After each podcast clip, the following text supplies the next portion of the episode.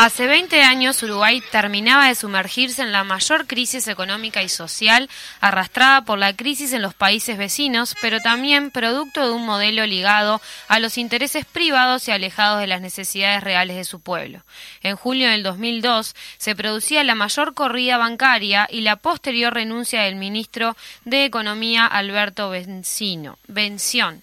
La historia es conocida, miles de desempleados, la pobreza y la indigencia es su más alto nivel, salarios sumergidos, el exilio económico, más de 52.000 uruguayos y uruguayas abandonaron el país, un país en crisis. Tras esos años, hicieron falta cambios profundos que vinieron de la mano de los primeros gobiernos frente amplistas a partir del 2005.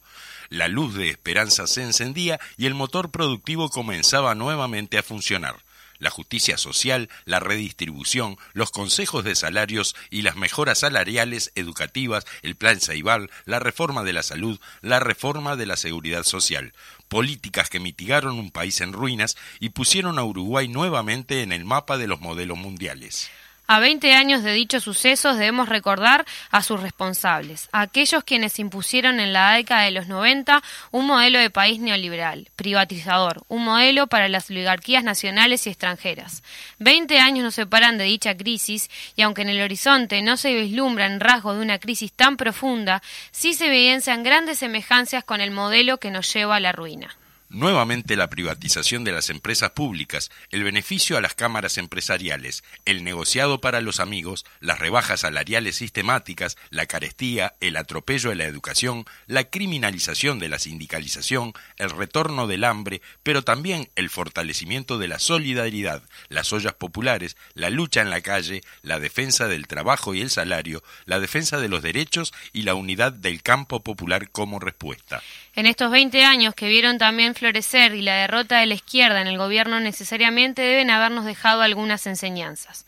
Las necesidades de un pueblo unido, de la construcción permanente de un programa popular y superador, de un partido cercano a las necesidades reales de la gente, el involucramiento cotidiano en el gobierno. Son tiempos de lucha para que los que hoy más están sufriendo sufran menos, pero, pero, pero también para preparar nuevamente una alternativa real al modelo que hoy buscan instaurar. El daño realizado en estos dos primeros años es grande y será duradero, y se seguirá profundizando en los dos años y medio restantes. Estamos obligados a pensar en largo plazo, en recuperar lo perdido y en avanzar aún más lejos. Para ello necesitamos un campo popular movilizado y unido, y una fuerza política ligada a sus intereses, cada vez más democrática y comprometida.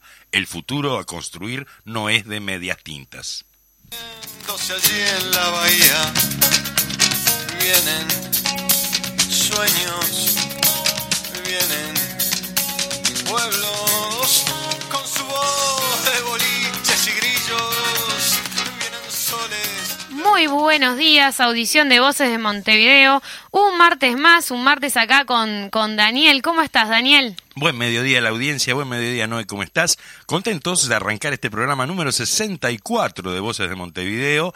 Eh, hoy con una pequeña variación, vamos a, después de, saludo... Vamos, pues sí, sí, un saludito rápido y ya arrancamos ah. con, con lo mal llamada columna de León, en verdad. No, o bien llamada, no sé, son distintas interpretaciones. Apuntes de nuestra historia sería el, el, término, el término serio. A 60 años del Fidel, así que bueno, León nos va a contar un poquito sobre sobre, el Fidel, de lo que es. Vamos a la cortina, Fede.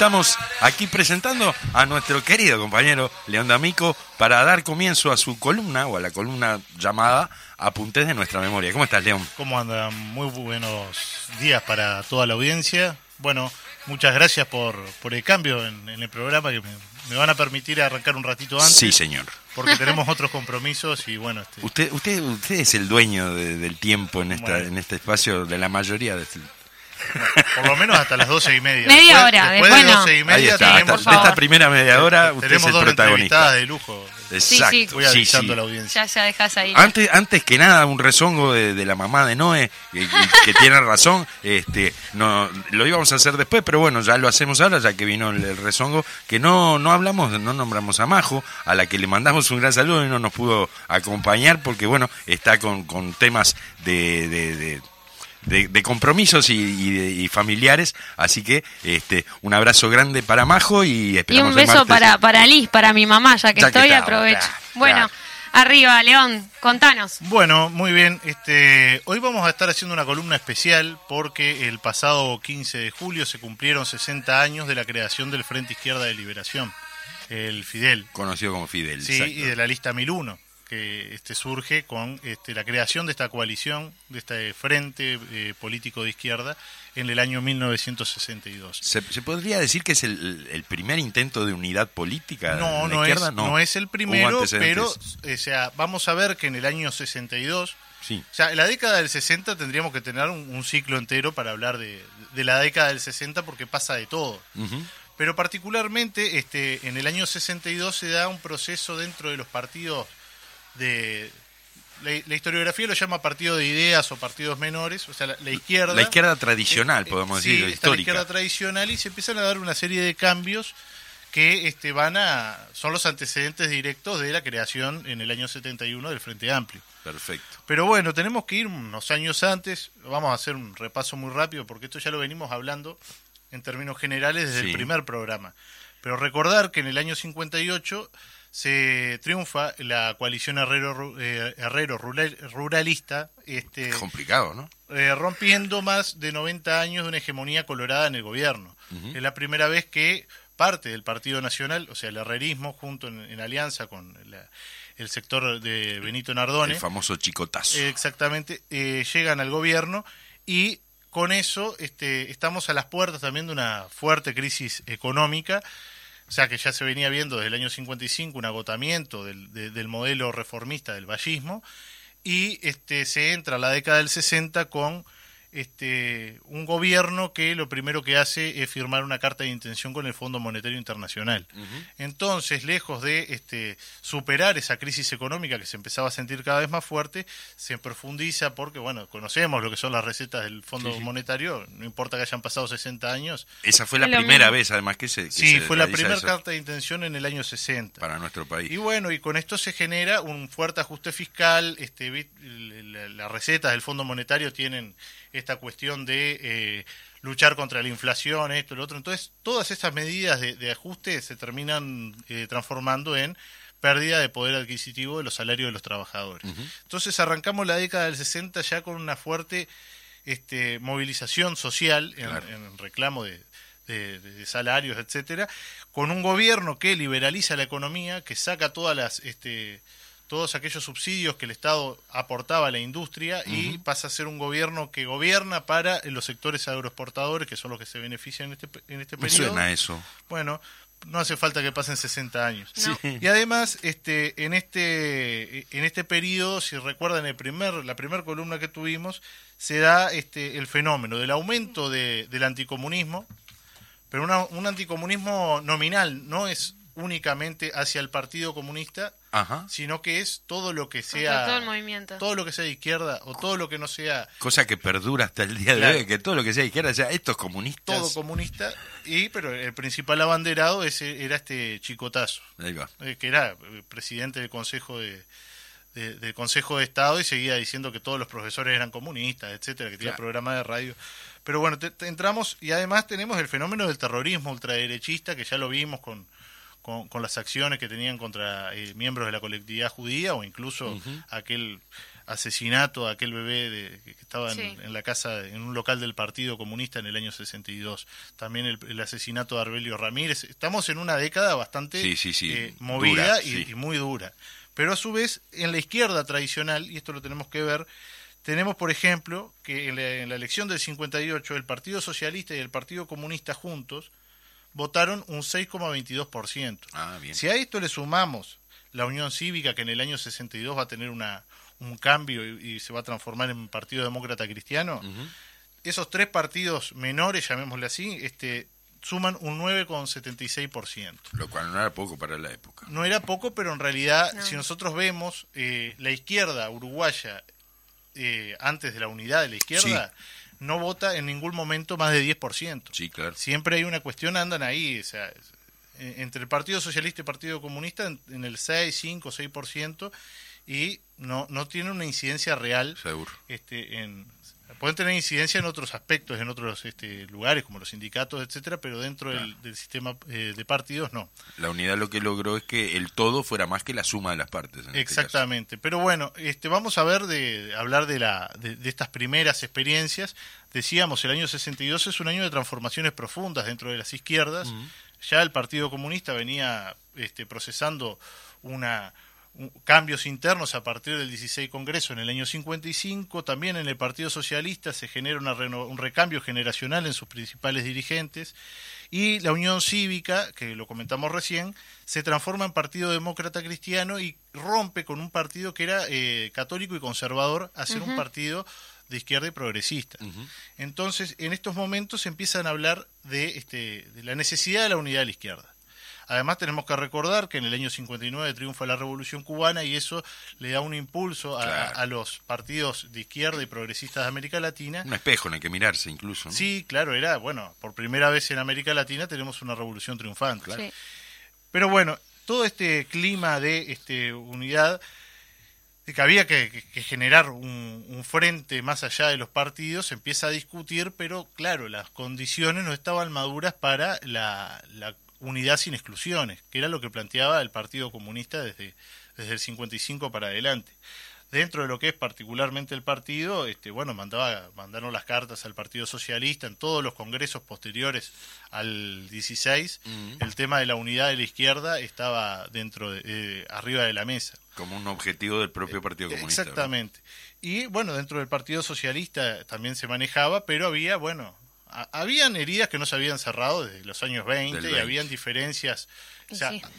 nosotros, eh, si hablamos de lo que es el Frente Amplio hoy, no son todos los sectores iguales. Lo que pasa No. es que nos sentamos en la mesa y ponemos arriba de la mesa las cosas que nos unen y no las diferencias que tenemos.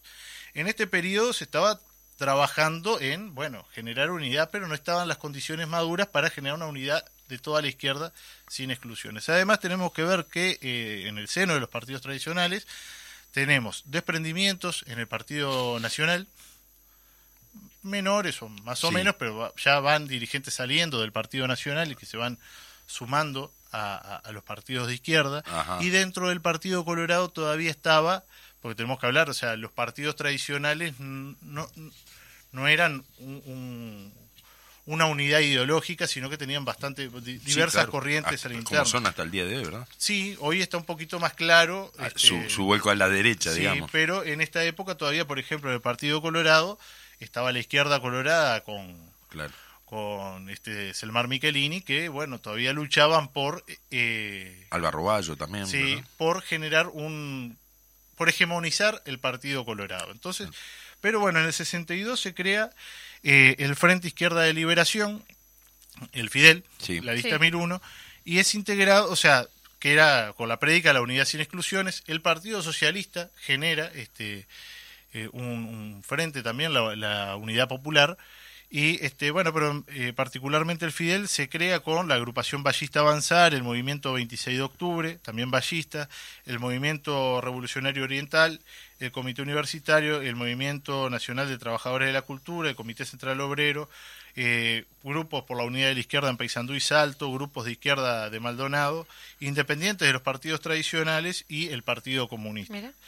Eh, la nueva organización este, fue presidida por Luis Pedro Bonavita y además este, adhieren intelectuales, este, dirigentes sindicales y- y, y- y personalidades de la cultura. Dentro de este, estos miembros de, los partidos tradicionales que pasan a la izquierda, este, o sea, que se suman a- al Fidel, está, por ejemplo, eh, Ariel Collazo. Y después se van a ir sumando más, porque esto es un proceso que termina en el 71, digamos, Claro, ¿no? claro. Eh, el Fidel como Frente Izquierda de Liberación eh, solamente, o sea, tan, podemos hablar que en el 62 es cuando las izquierdas empiezan a ir unidas pero separadas. O Eh, dos es- bloques, es podamos contradictorio, decir. pero es dos bloques de unidad, Claro. o sea, que tratan de generar una unidad, pero van separados. Claro. Exacto. Este, entonces se presenta, eh, tiene el, el bautismo electoral en la elección de 1962 y obtiene 40.886 votos eh, la lista 1001, Ajá. lo que le da un senador que fue Enrique Rodríguez y tres diputados que fueron Ariel Collazo, Arismendi y José Luis Macera. Bien. Si nosotros este, hacemos una comparación de los votos del Fidel con los votos del partido eh, en el año 58, recordemos el 58, veníamos, claro. el Partido Comunista iba como Partido Comunista. Sí, Hay un aumento de 13.806 votos. bien. O sea que este eh, a, vista de cómo resultó, más, un- más de un- casi un 40% Sí, más o supera menos, la sí. votación anterior. Sí, y después este, sigue avanzando la década del 60 y bueno, toda la crisis que veníamos hablando se agudiza y este, siguen estos intentos de unidad. También se había organizado eh, en torno al periódico Marcha, este, el grupo de Marcha. O sea, había varios intentos, pero todavía quedaba este, poder limar... In- interrelacionar esos Claro. bloques. en- li- que terminara de madurar este, eh, la- las condiciones para que se pudiera dar la, la unidad. Entonces, sobre la base, y acá estoy citando el libro de eh, el libro de los 50 años del Fidel, dice sobre la base de lo resuelto por el Congreso del Pueblo en el cin- 65 y tras el Congreso de Unificación Sindical, que esto también dentro Sí, de lo ahí. que fue la década del 60 se da la unidad de, de la clase obrera, Claro. Este, que había culminado con la creación de la CNT, el primero de octubre el Fidel es uno de los impulsores de la formación de un solo frente político popular a través de la mesa por la unidad del pueblo. En esta, e- e- en esta mesa participa el Partido Socialista, el Fidel, dirigentes sindicales, universitarios, este, personalidades de opinión política independiente, pero a pesar de los intentos tampoco se logra este, la unidad Para eh, esas elecciones. para le- las elecciones del 66. Este, como decíamos, unidos pero separados también sí, se da la misma situación. Y en la elección del 66 el Fidel obtiene 69.750 votos. Opa. 26.864 votos más que en el 62, lo que le da un senador y cinco diputados. Estamos viendo, digo, podríamos estar horas hablando, estamos resumiendo en un- una columna de 15 Obvio. minutos, un proceso de años, pero podemos ver que esta, eh, eh, estos primeros años de los 60 se empieza a dar la, la experiencia y a generar este, los antecedentes claros de lo que va a ser posteriormente la, la creación del Frente Amplio en el año 71. Seguramente. Este, costó, pero si nosotros lo vemos del 62 al 71, pasaron nueve años, Sí, sí. Digo, Eh, y en nueve históricamente años- Sí, sí, se avanzó. Claro. se pudo madurar esa unidad y finalmente en el año 71 toda la izquierda comparece este, bajo un mismo lema en eh, con el lema Partido Demócrata Sí, Cristiano, que eso después claro. lo podríamos Sí, hablar, estaría pero bueno contar. con el nombre este, Frente Amplio. Exacto. Bien, más o menos queríamos re- rescatar esto, son este, las, las primeras experiencias. Si 60 bien- años entonces. 60 de- años, del de esa- podemos llamarlo 60 años de- del inicio del proceso de la unidad de la izquierda, Claro.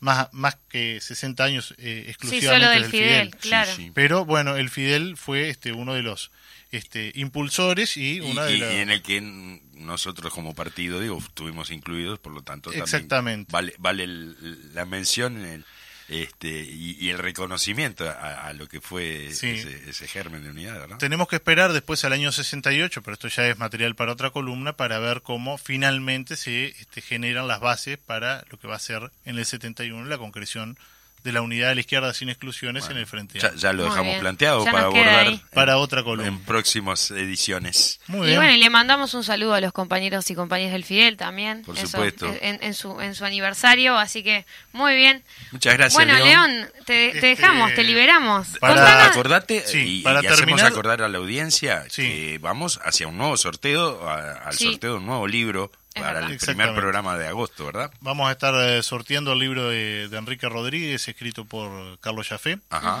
Este, así que bueno, que mande el mensaje. Manden mensajitos al 092 41 1001 y bueno, redes sociales, Voces de Montevideo, Instagram, Facebook, así que bueno, síganos por ahí. Sí. Y antes de terminar y antes de, de que siga el programa, dos recomendaciones de lectura. Muy bien. El Frente Izquierda de Liberación, 50 años de lucha, escrito por Miguel Aguirre Bailey. Ajá. Bien. Y eh, La construcción de la unidad de la izquierda de Rondi Arismendi.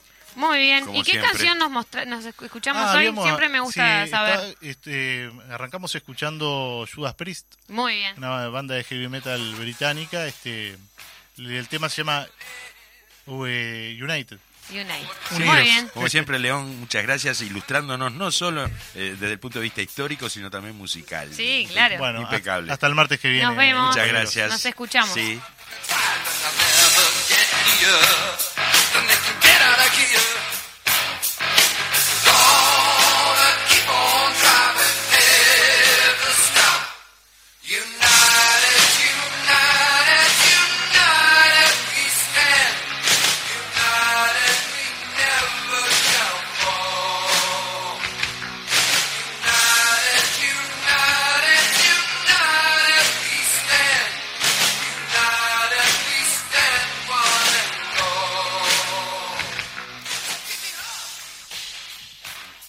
Bueno, seguimos adelante entonces después de, de este espacio característico ya en nuestro programa, que es la columna Apuntes de nuestra memoria. Y, y ¿te parece que nos vayamos a dar algunas noticias? Las noticias, sí, sí, cómo Bien. no. Así que arranco. COFE alerta que el nuevo sistema de certificaciones médicas profundiza recortes y afectará más a las trabajadoras. La Confederación de Organizaciones de Funcionarios del Estado, COFE, emitió una declaración en la que se ratifica el rechazo a aquellas situaciones donde se abuse de las licencias médicas y recordó que presentaron al Poder Ejecutivo propuestas concretas sobre las cuales no han tenido ninguna respuesta. Explican que del análisis del informe de la Oficina Nacional de Servicio Civil, presentado como anexo del proyecto de ley de la rendición de cuentas, surge que en la Administración Central, excluyendo al Ministerio del Interior, el usufructo de licencia médica no ha tenido cambios significativos desde 2016 y que el total de certificaciones médicas representó en el año 2021 un 1.8% sobre los días trabajados en el año, cifras que no presentan diferencias significativas con los datos que surgen para el sector privado e incluso en algunos casos son menores. Otro dato relevante del informe es que las mujeres se certifican en mayor proporción que los hombres y por periodos de tiempo más prolongados, lo cual se explicaría, según el mismo informe, por una baja motivación y una menguada posibilidad de ascenso, valoración que es rechazada enfáticamente por COFE, ya que implica acusar a las funcionarias de declararse enfermas sin estarlo.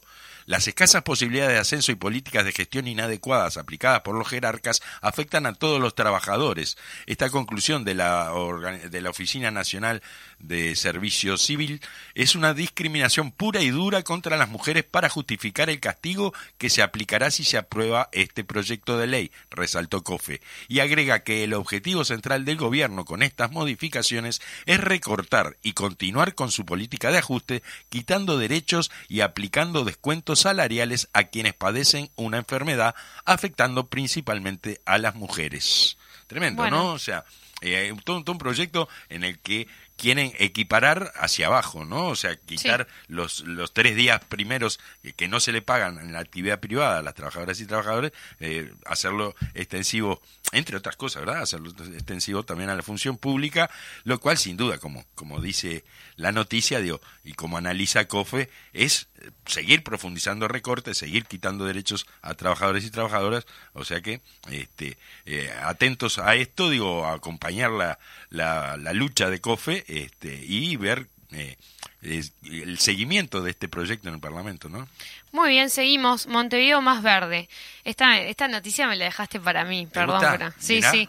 Montevideo ver, ¿de más verde. es? Perdón. Última etapa de obras de saneamiento en Manga. Estas obras integran el plan de saneamiento urbano BV por la estrategia ambiental Montevideo más verde, que ejecuta la Intendencia de Montevideo y abarcan 400 hectáreas, 5.500 viviendas y 20.000 personas. Está bueno leer esto. Sí.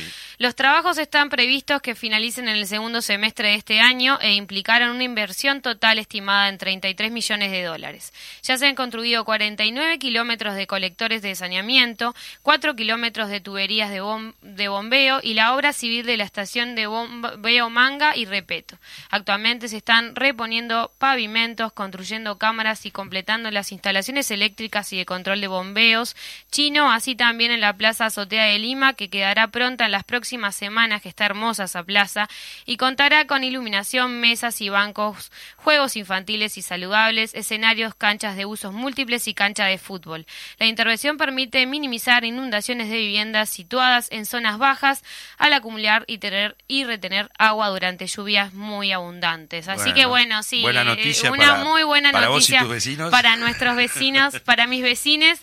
Este, sí, la verdad que el, el tema de la plaza también, eh, si los vecinos y vecinas nos están escuchando, el trabajo que hay que hacer en torno a eso, el pensar un nombre, el apropiarnos del espacio, siempre en esa línea, ¿no? De que las políticas públicas estén, pero que los vecinos nos apropiemos de eso y sigamos trabajando. Así que bueno, eh, dentro de tanta mala noticia, porque la verdad que tenemos como, como mucha cosa con el tema de la rendición de cuentas, la tenencia compartida, está complicado. Pero bueno, va, va en el Esta- sentido de lo que va a ir la segunda parte del programa, ¿no? O sea, Sí, sí, sí, sí. son dos proyectos de país. Estamos hablando Es por un lado del gobierno nacional y por el otro el gobierno departamental de Montevideo, que evidentemente son cosas muy distintas. Sí, muy bien. Bueno, seguimos. Te, te cuento que eh, mañana miércoles 20 de julio a las 19 y 30 horas tenemos eh, los 60 años de la edición de Problemas de una Revolución Continental.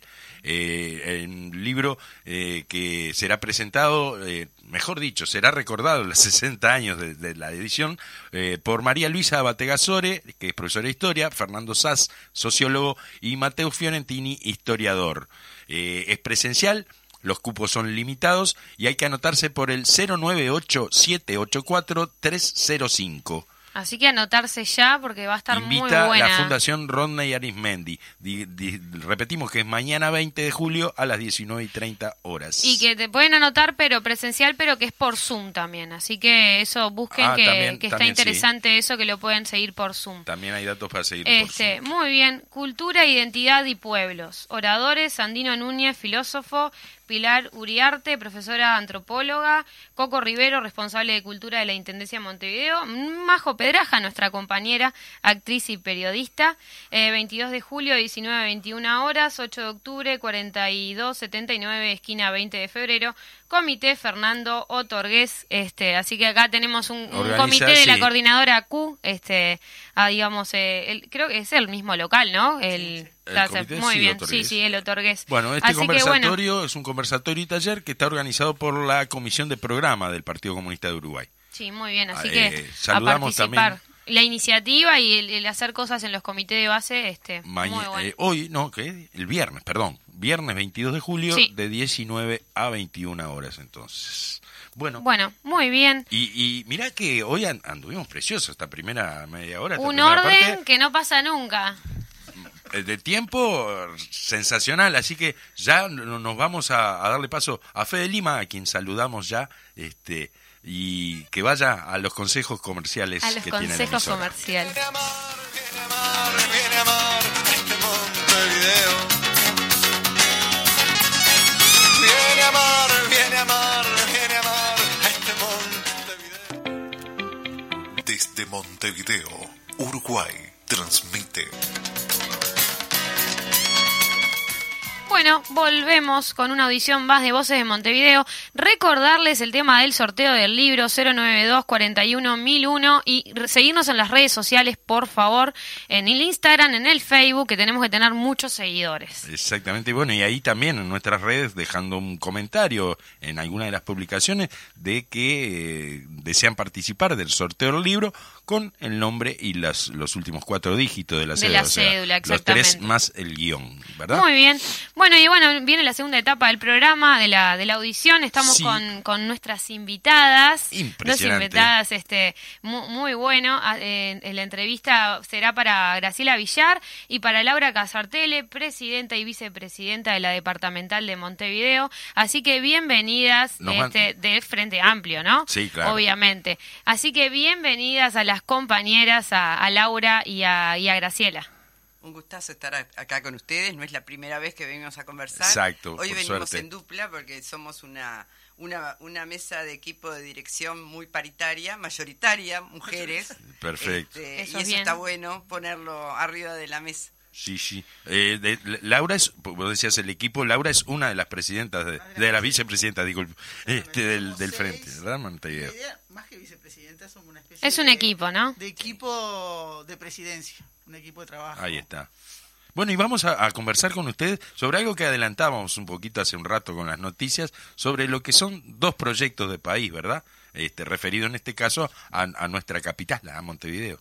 Enorme el desafío, ¿no? Sí, sí. En realidad, este, ustedes hablaban hoy en la columna del proceso de unidad de la izquierda y demostraban cómo a partir de que el herrerismo asume el gobierno en la primera carta de intención se genera en el Uruguay un cambio radical en algunas cosas y, y bueno, y hoy volvemos en realidad en esta situación de Montevideo a reeditar lo que fueron la, la década de los 90 antes de que asumiera por primera vez este, el compañero Tabaré Vázquez, ¿no? La ausencia del Estado en las políticas públicas y la necesidad de que los gobiernos departamentales, también como Estado, pero con menos recursos, tengan que incidir en forma directa en las políticas públicas, sobre todo en un proceso de, de- de tan gran este, eh, profundización de la desigualdad y de la pobreza, donde Montevideo, al tener más del 40% de la población, sin lugar a dudas, es como el laboratorio de Sí. la ausencia de esas políticas, Seguro. donde se concentra la pobreza, la desigualdad y donde situaciones que, que son estructurales terminan de, de derrumbarse.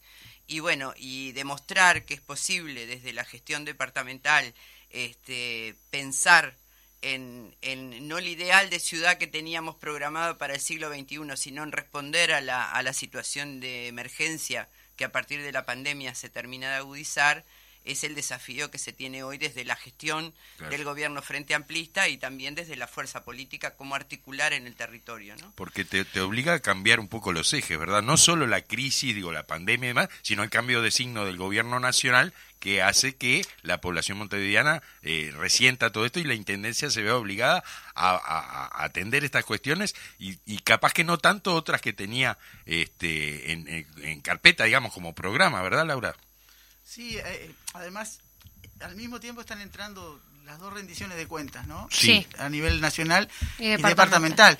Y, y bueno, ahí se nota clarito la- las prioridades diferentes que, que se dan a nivel departamental, más allá de los de las trabas este, que está poniendo la, la derecha. En, en lo que puede hacer la Intendencia hay prioridades claras desde el punto de vista social, del desarrollo de los municipios, o sea, una mirada y, y hasta de dónde sacar, de dónde empezar a sacar este, los dineros también, en alguna medida dentro de lo que puede hacer la Intendencia, este, donde se ven de alguna manera dos proyectos de país, sabiendo que la Intendencia eh, lo estructural no lo puede cambiar en, en lo que tiene que ver con Sí. la pobreza o la situación, pero hay una, Sí, una que se está prioridad ocupando de otras- y es paralelo, esas dos, esas dos rendiciones de cuentas se están haciendo, se están discutiendo al mismo tiempo y creo que son una muestra de que de, de dos proyectos de país, justamente. ¿Cuál, ¿Cuál es el, Graciela, cuál es el desafío de la departamental del Frente Amplio? Este, bueno, es- este equipo, ¿cuál es el desafío de este equipo? Y cómo nosotros podemos entender, yo que digo más como lo- los militantes y, los vecinos, este vínculo, ¿no? De la militancia política con, con la, con la, con el tema de la descentralización y el tema de, de, la intendencia, ¿no? Que es nuestra intendencia Frente Amplista y bueno, cómo, cómo hacer para, para vincularlo y- y defenderlo desde, desde el lugar de, por ejemplo, los militantes. Bueno, nosotros jugamos como roles paralelos. Sí. Eh, la gestión es responsabilidad de la Intendencia, de su equipo, y la gestión es para todos y todas las montevideanas. Y nosotros somos la fuerza política que sostiene y que elabora este programa, que lo controla, que trabaja con Sí. él y que genera también este el respaldo para las modificaciones. Esto que hicimos, el plan ABC no era parte del programa del gobierno del Frente Amplio Claro, para no, Montevideo. decíamos, claro. Y el plan ABC se puso arriba de la mesa en plena pandemia porque había urgencias y emergencias donde no podía estar ausente el gobierno departamental. Sí, sí. Y ahí se destinaron grandes, gran parte de los recursos. Eh, y esto no quiere decir desestimular lo otro, ¿no? Es decir, cuando se niega por parte de la derecha mayor, eh, en, el, en la Junta Departamental la posibilidad del nuevo préstamo BID que tenía dos aspectos sustantivos. Una era lo que todos los montevideanos entienden que es el ABC de la Intendencia, que es la limpieza, cómo modificar esa limpieza y cómo asociarlo al tema del saneamiento en una visión del siglo XXI. Si no limpiamos, si no mantenemos la ciudad limpia, el saneamiento por sí solo no resuelve los problemas ambientales de la ciudad.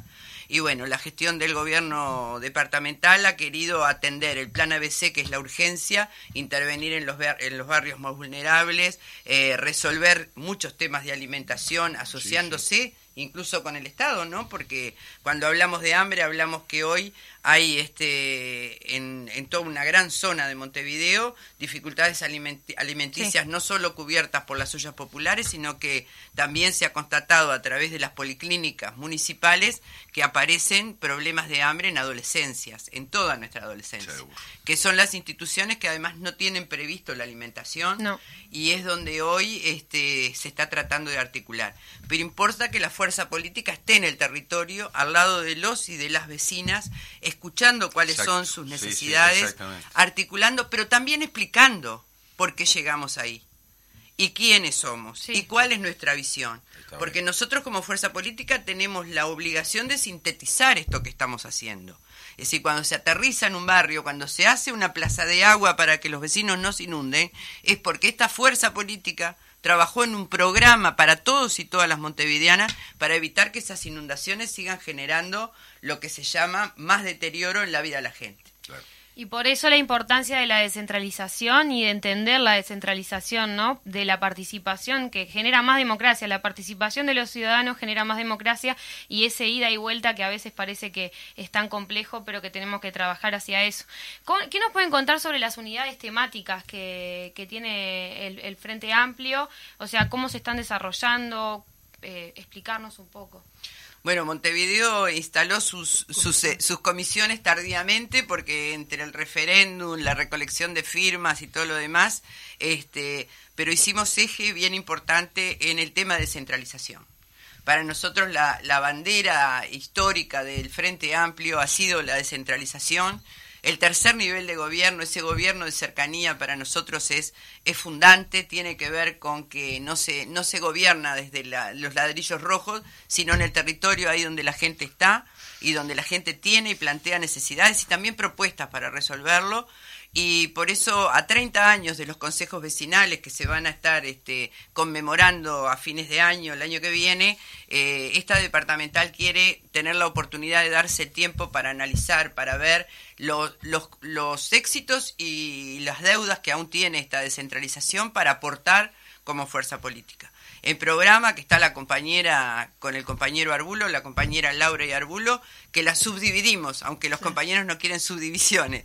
Sí. Este, Sí, ahí este, ya estaba planteada por la importancia y porque no se- en general no se visualiza lo que es todo el área rural de Montevideo, por lo tanto hay una subcomisión que en realidad está trabajando casi en forma paralela. O sea, recién lo estamos organizando, que además somos bastante nuevos en esto, este, y a su vez hemos estado en la propia comisión viendo algunas ya algunas otras prioridades. Por ejemplo, va a haber una actividad ahora el 29 que tiene que ver con, lo vimos en la comisión, el tema del área metropolitana, Sí. pero en este caso el 29 se va a hacer un, un este, mega una encuentro. reunión, sí, entre las mesas de Montevideo, del FA de Montevideo, Canelones y San José, este, y creo que participan compañeros de Oye. Florida también, con el centro en todo el tema del agua, de lo que es el, el, el proyecto, este, El proyecto Neptuno, se- se pero ve. digo, pero que tiene que ver con también como poner una pata en todo lo que es el, el área metropolitana y la visión de que es claramente conectada con los departamentos limítrofes a Montevideo. Este, en la comisión de programa se vio eso como tiene muchas patas, tiene que ver con el uso del suelo también y con un montón de temas más, este, donde no, no, no tenemos a veces las mismas visiones de los distintos departamentos, la necesidad de empezar a coordinar con los compañeros del FADE los otros departamentos. Resalto esto porque fue una de las cosas este, y claramente tiene que ver también con lo que es la Comisión de Área Rural, porque está, está, está unido, forma parte del tema. Este, y bueno, es, esa es una de las, de las prioridades que se están viendo y se está tratando también de hacer pequeños grupos. Este es uno, tratar de, ir profundizando eh, en algunas temáticas, porque lo, lo, lo, que está planteado, que es, que es nuevo en realidad, es que por un lado estamos, este, hay un seguimiento de, la, de, lo, de lo que es el programa actual, ¿no? que se le está pidiendo a los compañeros de distintos departamentos que nos informen en cuanto a lo que es una especie de control, pero en realidad es una, una cosa, los propios compañeros están, están seguimiento de lo que de lo que está planteado hoy en el programa del Frente Amplio y junto con esto ir ya visualizando el próximo programa, sabiendo que la realidad no es la misma, este, no teniendo el gobierno nacional, pero bueno, es un proceso que no nos pase como nos ha pasado en otros momentos en que termina haciéndose el programa en cinco o seis meses ante las elecciones municipales, sino que se esté trabajando ya desde ahora. es un poco la idea. Vamos a ver si... y, en, esta construcción del programa, bueno, ahora tenemos eh, 4, 5 y 6, que, que espero haberlo dicho bien, que viene el FAT Escucha en, en Montevideo, así que bueno, sería interesante que las dos nos puedan contar de qué va esto, o sea, en el interior eh, capaz que el vecino o la vecina vio que anduvieron por el interior, pero bueno, está bueno entender qué es el FAT Escucha, cómo va a ser en Montevideo, cómo se, se va a realizar, porque hasta algunos de los militantes el otro día cuando nos explicaban mucho, no, no, algunos no, no entendían, así que bueno, está bueno contar bien cómo, cómo nos vamos a organizar con eso y qué vamos a hacer esos, esos tres días que vamos a movilizar todo Montevideo. Bueno, yo creo que la fuerza política Frente Amplio ha sido capaz de generar dos desafíos que no he reconocido en ningún otro partido. Hacer una autocrítica y hacerla pública y salir a escuchar qué dice la ciudadanía con respecto a este Frente Amplio, a la situación que está viviendo e incluso para que nos digan por qué entienden que perdimos el gobierno. Y eso es algo que es un desafío para los militantes es retomar el vínculo con las organizaciones sociales en el territorio y escuchar su versión de la realidad y escuchar. No vamos a discutir, vamos a escuchar. Queremos recepcionar ese, esa, ese saber ciudadano con el que podemos estar totalmente en desacuerdo pero sabemos que es parte también de esto que insume la diversidad que construye una sociedad. Sí, que habrá que analizar todo lo que se, lo que se reciba y todo lo que provenga de la, gente. y analizarlo para ver cuál es la propuesta que vamos a devolver. O sea, el FA Escucha en el interior ha sido este, un éxito. Ayer estuvimos una intensa reunión con Gustavo Leal hablando de la metodología, de lo que significa, del ejercicio que significa para los militantes y cómo incorporar esto a una, a una metodología también de militancia. Es decir, este contacto que vamos a tener con distintas organizaciones, con las que algunas, en algunos casos tenemos afinidades y con otros no tenemos ninguna afinidad y otros nunca, nunca nos vinculamos porque, porque a veces no le dimos la, la, la importancia que tenía tiene que ser una metodología de construcción en esa perspectiva del 2024. Es decir, cómo somos capaces de escuchar, cómo somos capaces de sintetizar eso que escuchamos en nuevas propuestas para la ciudadanía y cómo este Frente Amplio realmente se nutre de eso que late en la sociedad para ser realmente quien la traduzca después en programas y en propuestas de gobierno. Está bueno lo que decías, digo, ¿no? O sea, el diálogo con la gente, pero a través de, de sus organizaciones, o sea, de la gente organizada, no del vecino suelto con su propia idea, sino ya un trabajo colectivo, digo, ¿no? Ya un trabajo de, de, eh, análisis. El desafío, el desafío más que nada es eso de, llegar a, a, esos grupos que no, no nos imaginábamos que teníamos que llegar, ¿no? Es como eso. Pero también, eh, digo, hablando, preguntándole a Laura, también esto viene como de un proceso también que tiene que ver con el tema de la recolección de firmas, del referéndum, digo, el diálogo con las organizaciones y el trabajo y el tejido que venimos haciendo con el tema de las intersociales, de las, de las comisiones que se han generado a través de esto y que, que hay que seguir eh, trabajando por eso, vías a un Congreso del Pueblo, pero este, de alguna manera creo que el militante de a pie y el que está todos los días en, la, en, la, en la, parte de la organización entiende de eso, ¿no? Que vamos hacia ahí. Hay, digo, la, como decía Graciela, y nosotros hicimos todo un proceso de autocrítica. Este, que uno de, los, uno de las patas era la separación, que tampoco es absoluta, porque, o sea, porque eso también es importante decirlo, el Frente Amplio o los Frente Amplistas en los distintos lugares nunca perdieron del todo los vínculos con las organizaciones sociales, este, pero el, todo el proceso de las firmas este, y el proceso de la, del referéndum claramente nos arrimó, y fue una primera etapa de, de, arrimarnos a todo un montón de organizaciones, no sin dificultades este, y contradicciones, porque son a nivel general y a nivel puntual también son organizaciones que tienen distintas dinámicas de, trabajo, pero, pero nos dio, nos dio una, un, empujón y también un, cambio de estado de ánimo en los, en el frente, en los frente amplistas, ¿no? Porque yo ayer, que no había nada en Montevideo, que de alguna manera fue mucho más gente la que yo pensaba que iba a ir porque habían planteado dificultades los compañeros, es que en realidad no había, no había ni locomoción ayer. Este, hay, hay, todo un cambio de ánimo en, los, en los compañeros frente amplistas este, y esta, de alguna manera, el FAT escucha lo que te va a ayudar es arrimarte a más, o sea, abrir mucho más el juego, incluso a, organizaciones que claramente no van a estar en, en, poder formar intersocial, o sea, va a ser una... Sí, claro. Este, ayer este, Gustavo Leal hablaba de, de, romper el veto, ¿no? Que de alguna manera poder romper este, una, una, especie de traba con algún tipo de organización, que eso por más que después no trabajen contigo, este, por lo menos no van a ser una, una, un elemento de, de, de, ataque frontal contra el frente. Pero junto con esto se largó también el, lo que es el plan general del FA, que implica el tema de los 500 comités de base, que en Montevideo específicamente significa empezar a pensar, eh, los compañeros lo están haciendo en todos lados, empezar a, a, pensar en qué lugares necesitamos más comité y, por supuesto necesitamos y, y especialmente este vos hablabas ahí de la zona tuya es una de las que de las zonas que, que pueden estar debilitadas en cuanto a la infraestructura no solo a, a, a los comités organizados sino también la infraestructura.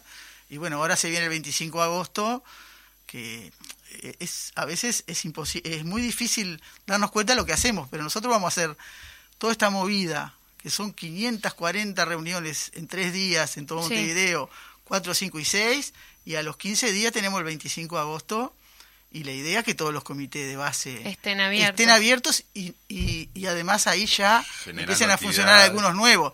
Por lo tanto porque a veces nosotros no nos damos cuenta de, lo, de las cosas que hacemos pero es un sí, de la un desafío muy, muy grande y creo que hay un estado de ánimo este, en los militantes frente a amplistas muy eh, bueno, yo qué sé, mi coordinadora el sábado se hicieron casi sin querer dos o tres actividades al mismo tiempo con la lluvia que había este, y, eso se repite en todo, en todo Montevideo. Por, eso eh, es, eh, es un proceso de... Ese, ese, ese proceso de relacionamiento eh, con la sociedad, si nosotros nos quedamos en el FAT escucha en una jornada, pero no, no fortalecemos el frente en, cada uno de los lugares y hacer una continuación, este, ayer estaba planteada, ¿no? De seguir ese proceso más... Eh, Incorporarlo como metodología. Como metodología, pero eso significa tener también más comités organizados en, en, en, todo Montevideo, ¿no? Infraestructura, digo, ¿no? Y, gente, sobre todo, dentro de los comités también. Claro, pero tenemos una, una, una esa desventaja Ayer hablábamos de juntar votos y bajar el veto, conseguir el veto. Eso de, de, eliminar un veto supone que yo establecí contigo, aunque discrepemos, la posibilidad de que vos no me vetes la acción. Hoy tenemos frente a nosotros un, un, proyecto de país que está destruyendo sistemáticamente lo construido durante décadas, no solo por los 15 años de gobierno del Frente Amplio, sino lo mejor, el mejor legado del vallismo está yendo por la cañada, por la cañada grande.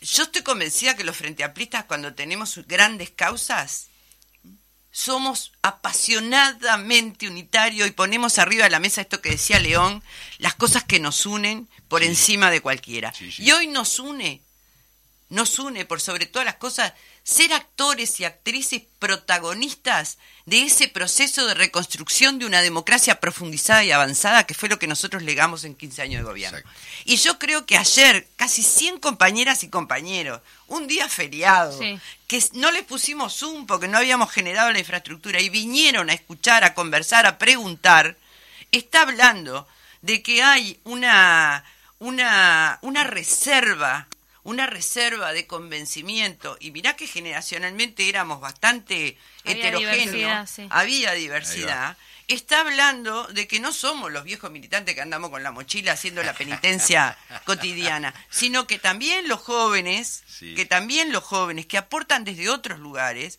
están convencidos de esto. Por eso me parece que el, el- el FA escucha es un desafío, un desafío novedoso Sí. para escuchar a otro sin debatir, cosa que va, Que, que Sí, nos sí, va a que va a costar ser un mucho, ¿no? ejercicio. Ayer era la pregunta, llevarte, ¿no? llevarte lo que te traen, llevarte lo que te traen sin, sin, sin discutirlo, digamos, sino para analizarlo. para procesarlo después nosotros exacto. mismos. Porque después vamos a tener otra etapa, ¿no? Sí, claro, Como- después esto se va a sistematizar. Cuenten un poco a ver cómo sería cómo sería la, la segunda etapa Sí, de esto. hay, hay elementos que nosotros no lo tenemos totalmente No, que claro. se La idea, la idea es que claro. sí, que haya, Sí, sí. haya, haya devoluciones y haya probablemente en algún momento intercambios también, o sea, porque van a ser cuatro, cuatro etapas de reuniones este, generales, pero digo, creo que, y eso es una, una cosa, una opinión absolutamente personal, me parece que la, eh, la propia experiencia y la dinámica va a ir dando la tonalidad de las, sobre todo de los últimos momentos, ¿no? Este, porque, porque es imposible eh, de- definir desde ahora exactamente cómo van a ser las últimas reuniones, pero me parece que ahí va a haber una posibilidad de, de- mayor intercambio. Gustavo aportaba ayer en las 370 reuniones que ya se hicieron en el interior, hay una devolución de sorpresa de gente con la que nunca ha tenido contactos con el Frente Amplio ni es afín políticamente, que, le, que hicieron las mejores devoluciones Sí, sí. con respecto a las políticas públicas aplicadas. Mirá. Y eso fue llamativo. Qué interesante. Eso es- fue llamativo, ¿no? Este, como alguna anécdota, ¿no? De, este, más dura, como fue lo de un solo Uruguay y, Claro. pero digo, romper esas barreras y escuchar de parte de protagonistas de enfrentamientos fuertes con las políticas de, de los gobiernos del Frente Amplio, devoluciones que no son tan críticas como nosotros suponíamos, Ajá. sino que tienen un sesgo a veces mucho más corporativo, Claro. esencialmente, o, o cuando hablamos con algunos sindicatos y, y son durísimos Sí. con, con, como contra... Entonces todo esto es como para poner, no hay blancos y negros, hay grises, hay... Y de ahí este, la idea es sacar una síntesis para nosotros procesarla y mantener, se- ser capaces de sostener vínculos con esas organizaciones, aún desde la diferencia y aún en otro plan después sobre propuestas que podamos debatir. Pero me parece que es un ejercicio muy novedoso para nosotros Eso sobre Sí, todo es novedoso. muy ¿verdad? Sí. novedoso que nos va a exigir además autocontrol, Claro. capacidad de escucha, capacidad de escucha Tal cual. y anotar Eso. y anotar, eso. ¿no? Sintetizar esas respuestas en problemas que son conceptuales, que son conceptuales, que, que le sacás el discurso y hay un concepto ahí Claro, de fondo. claro. Este, que yo creo que. Y en Montevideo va a ser un muestreo muy grande. Este, porque estamos hablando en departamentos con 70 o 75 entrevistas y nosotros acá nos estamos proponiendo el desafío de 30 entrevistas por coordinadora. Sí, por claro. lo menos. Y Claro. que hay coordinadoras que se quedan cortas, ¿no? Sí, Porque sí. ya hicieron la lista y no, no dan abasto. Pero ta, hay que ver, también pensar que son cuatro etapas, ¿no? Que tenemos tiempo. Y también algo que decían ayer que era interesante, eh, como que uno ya piensa en las instituciones como la universidad, ANCAP. No, pensar en otro tipo de, de- Las de organizaciones de- organizaciones, de ¿no? base, digamos, llegar ¿no? de verdad a la base, llegar de verdad a los vecinos y a las vecinas. Entonces eso me parece que es algo interesante, pues si nos están escuchando los militantes, que lo anoten como deberes, ¿no? O sea, tenemos que ir a buscar a otros, no siempre otros. ir a lugares cómodos, porque nos cuesta. Así que eh, está, está, está bueno el desafío. Bueno, sí, y escuchar, escuchar, como dice Adrián, Es el siempre. ejercicio. Escuchar. Que, que- Escuchar. que no es lo que nos sale primero, casi nunca. No, pero yo creo que también, eh, si somos capaces realmente de escuchar, Claro. vamos a ser capaces también de elaborar propuestas y respuestas a tono con eso que realmente escuchamos. Sí, sí. Y no sobre lo que nosotros pensamos. Seguro, claro. sí, Igual, sí. claramente va a haber planteos y reivindicaciones y planteos que, que nosotros como FA que pueden ser antagónicos a, a lo que nosotros pensamos conceptualmente. claro. Obviamente. Eso digo, eh, eh, o sea, de ahí saldrán algunas líneas programáticas y otras no, pero vamos a ver por lo menos claramente este, cómo nos ven de- de- desde otros ámbitos, que me parece que es importante porque eso también te ayuda en el trabajo político general y en cómo manejar los temas hasta el punto de vista de la comunicación, no sé, hay 20.000 elementos. Digo, porque no, no quiere decir que el programa del, del Frente Amplio vaya a salir del FAT Escucha, porque claramente hay sectores que no, No. que, que, que tienen prioridades, que el, el FA le va a dar otras prioridades a sectores. Sí, sí.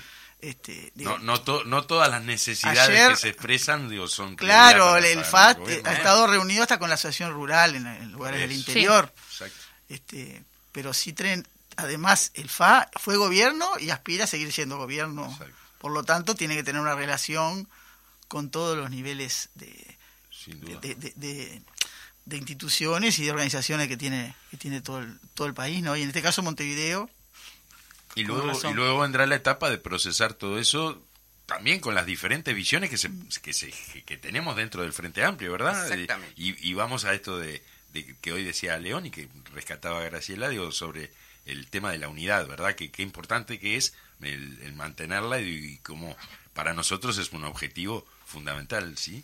Y generar una síntesis que nos contemple a todos. Claro.